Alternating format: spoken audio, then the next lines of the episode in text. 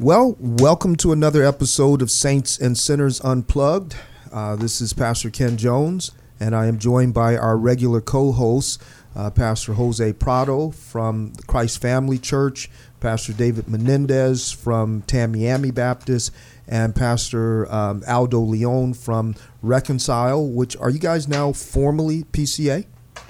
Well, we're not we're not particularized, but we're a mission church Okay. of a PCA church. That's that's ling- lingo, but we are yeah we're PCA. Okay. So here we are once again uh, picking up uh, on our discussions, on our various discussions that we've had. Now, today we are joined by a very special guest, a very dear friend and brother uh, who was a fellow co host for over 20 years. Uh, and taught me a great deal, and that is in the person of Dr. Rod Rosenbladt. Uh, Rod is um, a professor, or have you retired, Rod? I am finally retired, 73 years, uh, 74. Wow. Okay. Rod Rosenbladt, who is a retired uh, professor from Concordia University, but one of the foremost Lutheran theologians of our generation. Thank you for joining us, Rod. Oh, great to be here, Ken. And uh, as I mentioned, we've had conversations over the years, and I think he's helped us a great deal on the reform side of, uh, and, and me especially as the left handed, red headed stepchild of the Reformation, being Baptist and all. Uh, he Uh-huh. helped he helped bring a lot of clarity to a lot of the historical positions, and we've been able to glean uh, much treasure from reform, uh, from Lutheran theology. And uh, Well, you know, Ken, Uh-huh. you are the only one that I know of, certainly the only Baptist, who was so impressed with our high view of Scripture that you went out and bought our dogmatics and actually read it. yes, Franz Pieper. Yeah. Yeah, I, I remember. I remember telling you that, and you couldn't believe. I actually, he said, "You must be the only Yeah. Baptist to have ever read our our dogmatics," and it's Yeah. good stuff. Well, Rod, uh, I want to talk about a couple of things that you are currently involved in. I know you still work with the White Horse Inn, uh, you know, but also you're working with an organization called 1517. Could you could you tell us what that, that organization is all about? Well, it's it's a group of confessional Lutherans that is not anywhere near liberal, neo orthodox, or any of the other infad things. Historic confessional Lutherans who want to preach the gospel way beyond what we usually think. We Lutherans tend to be ethnic to a very high degree. if you're Norwegian, if you're German, if you're something else, and it's uh, something very unwise, but something that's been with us since people came uh, over to the uh, the Americas. So the idea in 1517 is to take the gospel of Luther um, and to spread it way, way beyond our ethnic bounds, way beyond other Norwegians, other Germans, other Hmm. Scandinavians, Swedes, and see who's interested. Right. So um, these are guys that uh, during their undergraduate years, I had them as students and had them in apologetics, and then they went on to legitimate PhDs, um, Oxford and, and other places, uh, so that they gathered back there at Concordia Irvine, and I said, let's start this thing. Uh, we've already seen what White Horse Inn has done. Let's uh, let's see if anybody's interested in hearing it. So we're doing confessional Lutheranism way beyond our bounds. Wow. Now uh, you have. You seem like you're taking a multi-layered approach. Um, with you have a podcast. Tell us about the podcast. Yes, the podcast is Dr. Francisco, who is really an Islamist, did his PhD at Oxford in Islamic studies and reads the Quran in Arabic. Hmm. Dr. Adam Francisco, Dr. Scott Keith was my teaching assistant, then went on to doctoral studies under Dr. Jim Nestingen, who was, uh, was thrown out of Luther Seminary in St. Paul, Minnesota, Hmm. and is a prince of a man and gets Luther better than most. He went on to do doctoral studies. It was underwritten by Oxford, but his real mentor was Dr. Nestingen. So it's the three of us and sometimes a guest. Okay. And from what I And understand, uh, it- was inspired people by. can tell if they if they try one or two or three. It'll it doesn't take long where you say yay or nay. No, well, it was inspired by uh, the work of of uh, John Warwick Montgomery, and Uh, yeah, Yeah. he is. He is delivered over to fifteen seventeen. Everything he ever wrote and every audio he ever did. oh wow, So those used to be marketed out of Canada. Now they're marketed out of uh, California, and everything he's ever done, we market now. oh I'm going to have to talk Uh, to you about that. C.S. C.S. Lewis will be the the apolog- Christian apologist of the 20th century, and Dr. Montgomery will be second. Okay. And it was really, um, especially with the podcast, Thinking Fellows, was inspired by both of those gentlemen, correct? Yes. Yeah, in, in Lutheranism, we have no courses in apologetics at either of our seminary, which Hmm. is insane. But it's the, it's the way things are. So we said, well, at least we can contribute that to our own church pot because none of our pastors are trained in it during seminary. Hmm. a real, a real uh, loss or thin spot, right especially when you live in a completely unbelieving culture. now, um, you guys are also doing with fifteen seventeen conferences. We tried one and it came off down in San Diego. Okay. About 500 folks. Wow. Uh, you, you always sort of hold your breath on that. But Yeah. we sort of upped the ante. The food was better than usual. The scene was better than usual, and all everything was upped a little in quality. And by George, people came and enjoyed it. Wow. Is that going to be an annual event? I'm afraid so. I voted no, but again, I got outvoted. And and um, you had mostly Lutheran speakers, or you had a variety? No, well, yeah, I guess it was mostly, but boy, it was close. Okay. I mean, we had Steve Brown there, and we had Elise Fitzpatrick there, and we had uh, some other folks there. So, and now if I'd had my way, it would have been Lutherans only, but I got out- outvoted on that too. So, wonderful folks. But when you're when you're struggling to identify and you're you're in a kind of infancy stage, um, you try to to do what you do best and see whether people respond or no. I like that. Now, Rod, one of the things that you've done over the years uh, is you've brought uh, the the depth and richness of of Lutheran thought and theology to the table among Reformed folk, which a lot of times doesn't happen.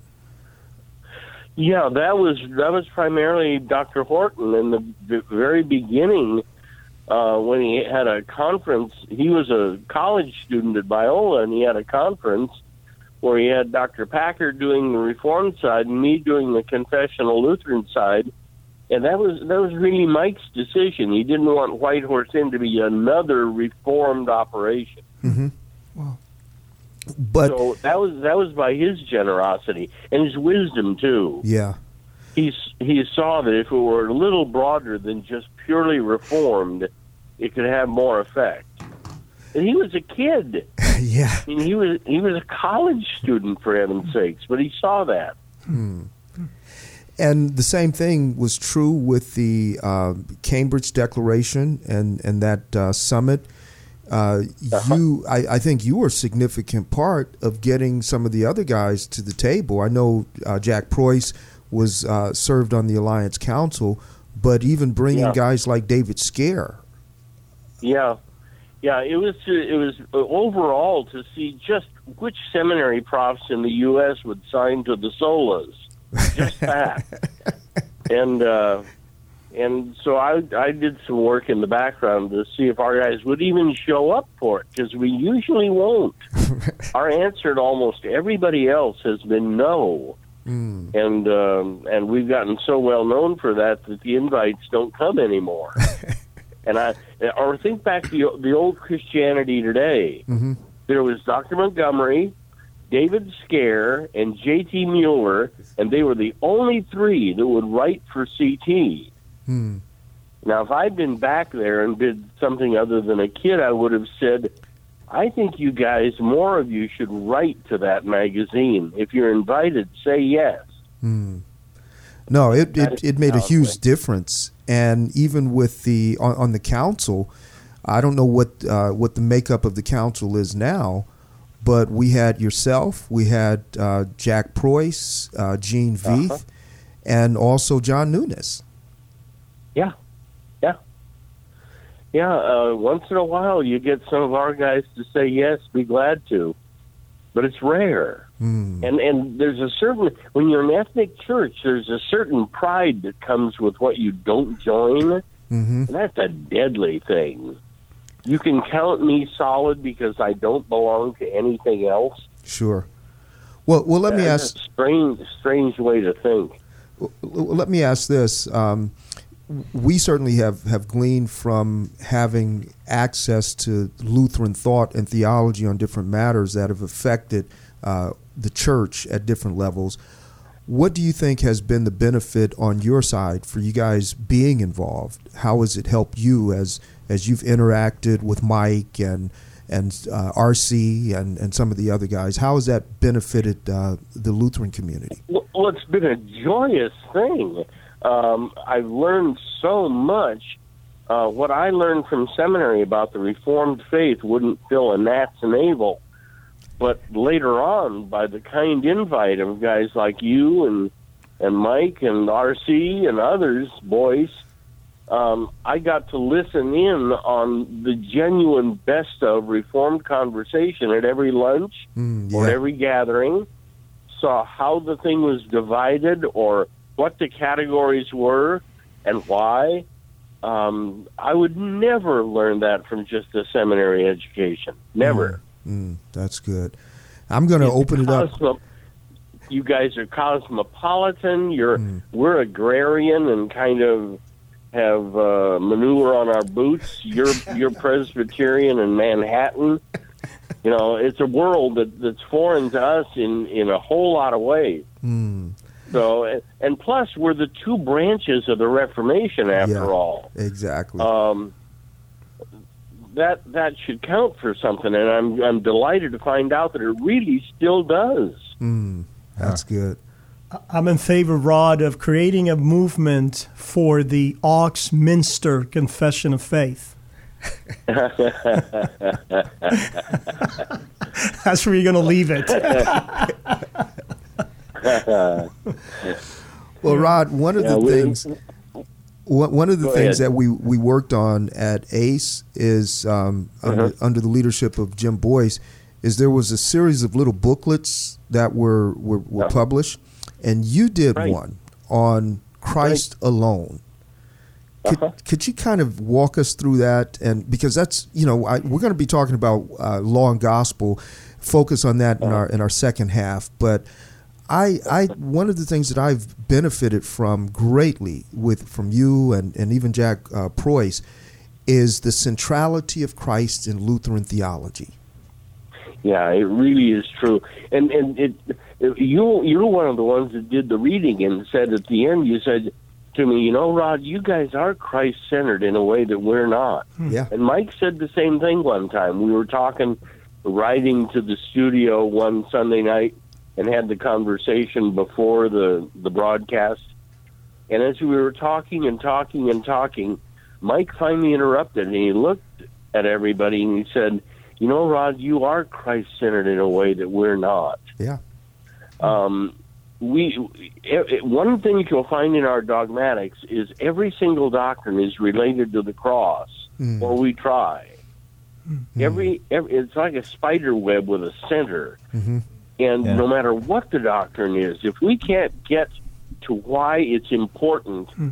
in the saving work of Christ on the cross, we almost don't bother hmm. Yeah. and that's that kind of singles us out. It's, we're sort of the the Unitarians of the second person of the Trinity. you know, people, people make jokes about it. but it, re- it really is true. Hmm. We w- we will find our way somehow to Jesus' words or or his works as defining almost everything. Amen. Yeah. Yeah. Um, on that, uh, one of the things that I, I really appreciated uh, just in listening to you talk about that is you've made the point that every theophany in the scriptures is really a Christophany. Yep. Yep. Yeah, and that's uh, Yep. You know the centrality of Christ and and why why it's important for us to understand Yeah, that the only revelation we have from God is in and through Christ. Yeah, yeah. Um, y- you think about it, and the, the number of people that think we're talking strangely when we say the Old Testament is about Christ too, and they'll look at you with furrowed brow and say, "You think so?" In other words, introducing that all of the Old Testament is pointing to one particular Jewish man who will die for the sins of the world is to them sort of a new thought. Yeah. Yeah. Now Luther pounded that out in the 16th century, but it, it's not it's not common in Western Christianity anymore. Uh, you'll many times find well-meaning, pretty educated Christians talking about the Old Testament as law and the New Testament as Yeah. gospel, and and that's not their fault. But somebody catechized them into that. Mm. Um, Even if even if that Right. catechism is by default. Yeah, right. Yeah. Right. Um, and, and if if I were in that position, I wouldn't know what to do with um, passages in Isaiah that prophesied the coming Messiah and what he would do. I wouldn't be able to make any sense out of those. Yeah, Uh, and, and even even the less even the less explicit ones, like the Book of Ruth. Like if if the Book of Ruth is really just about me having my Ruth and being a Boaz to someone, then like I I, I just don't even want to read that book to be honest. Yeah, I, under, I totally understand that. Luther Luther had no reticence at all about telling Germans who were who were pre-literate, they were just learning to read. He had no problem at all with saying, start with the New Testament, and first of all read John. Then second of all read First Peter. Third, it's going to be tough, but master Romans. He didn't have any reticence at all about telling him in what order to begin to read Interesting. um, and and we don't talk like that, but but he did. Huh. Start here, then go here, then next here. Yeah. Now, how do you think that's missing with a lot of Protestants understanding the centrality of Christ in all of Scripture, and how have we reduced uh, the significance of his of his person? Well, if you're not doing it at seminary throughout the curriculum, class after class after class after class, you're going to have a clergy that that was one of 2,900 things that they tried to learn in seminary, Mm. but it's just one of them. It's Yeah. got to be central in a, in an illustrative way, in almost even down to the level of practical theology classes, um, where it gets into the guy's DNA that this is the Reformation's way of reading the Bible. Mm. Yeah, yeah. I I, I remember when I went to seminary, uh, it was Christology and and soteriology. They were just two classes, and then everything else was about other other things that were not coming from that that very explicit Christocentric epicenter. Um, Good for you. Where, what seminary was that? Wait, wait, wait. no, I'm saying. no, I'm saying that it was just Christology and and and, and soteriology were just two classes, and that was it. Oh, I see. Yeah, yeah, yeah. Yeah, It's And- not that you were seeing, not that you were seeing everything else as Yeah, yeah, trivial compared to those. Okay, yeah. I, I went to I went to the, the master seminary in L.A. there you go. Go go ahead and pour one. Pour, pour, pour a drink. Pour a drink, Rod. No, Yeah, and, yeah. and then and then um I just started reading uh Puritans, which led me to uh you know Yep. guys like Luther and Calvin, and I was like, oh my goodness, like Yes. there's a there really is a biblically legitimate Christ centered, cruci-centric epicenter to every single thing we talk about uh, in Yep. theology. And it was just, I was like, man, I felt like, I don't know. Yeah, it's I- like a whole new world opening up. yeah, and and it, and it wasn't being hyper Jesus. Yeah, I think sometimes No. when, when we talk about this stuff, people make us sound Yeah. like we're hyper we're hyper Yeah, it becomes- Christ centered people. You know, Jesus as hero. Jesus, you know, we get Jesus in all of the commercialized ways rather than, and Yeah. this is why I, I, I like what uh, you did with uh, with that little booklet with um, the Alliance, because it's it's Jesus making sense of the Old Testament. Right. yeah, Right. Yeah. Um, yeah, one of the things I was trying to do in that book was to prep for what was coming, obviously, way back when, was the offense of the exclusivity of Christianity. Yeah, The, you know, Acts 4.12 again on the street. And I knew or could see, I thought I could see, this is going to become explosive and might as well lay it out early uh, that real Christianity focuses on a, a, a fall that really, really was a fall Yeah. and affects all of us, and we can't do anything to fix, and a Savior who comes who does everything to fix it, and we just receive it. We we have no credit whatever. And I thought I might as well lay this out in a booklet. This is what Christianity is, and if you're attending a church where it isn't this, find another church. yeah. And and listen, and, and a savior who really died, but a savior who was really flesh and blood, a savior who came in the likeness and not in that it was like our flesh, but no, in human flesh that was really God a baby. we yet without sin. Yes, exactly. Yeah. with soil diapers, but without sin. You know, he was a toddler, he was a teenager, but without sin. Yep. And that Thank that's God where that verse is there in Hebrew. Thank God that there verse is there in Hebrews. which oh uh, Hebrews uh, at ten. Yes. Um, Well, I was uh, in, in all ways as we yet without sin. Oh yeah, yes, yes. Well, I, I love in Hebrews ten that you know sacrifice and offering you did not desire, but a body you have prepared me to do your Yeah. will, O God. yeah. I mean Yeah. that's that's Yeah. what it's Yeah. about. Yeah. I, I I- I do also really appreciate the and um and how in Lutheran spirituality justification is not just something that you The i- interact with, but you you are regularly re-experiencing Yeah. your justification. And I was like, wow, like yes, Yeah. without being justified again, Uh, you know. Yeah. Yeah. Yeah, This it's not. one, go one lady years ago that came over to Lutheranism wrote she could write really well. She wrote three letters to my son who was heading a little group then. And she said, I cannot tell you how refreshing it is that the first thing I do after hearing the name of the Trinity is confess my sin out loud to everybody else. Mm. She said, That is completely new to me and is completely refreshing because it's honest. Mm. Amen. Well, listen, we are wrapping up our time here in the first section, but Rod, we will pick up our conversation and we want to get more into the particulars on uh, law gospel uh, distinctives and and um, kind of flesh that out because again we we are indebted, uh, especially those who are committed to um, re- Reformed theology. We are indebted to our Lutheran brothers in making that that distinction clear. And I think in circles that are more consistently, clearly reformed, are more and more concerned about law gospel distinctives.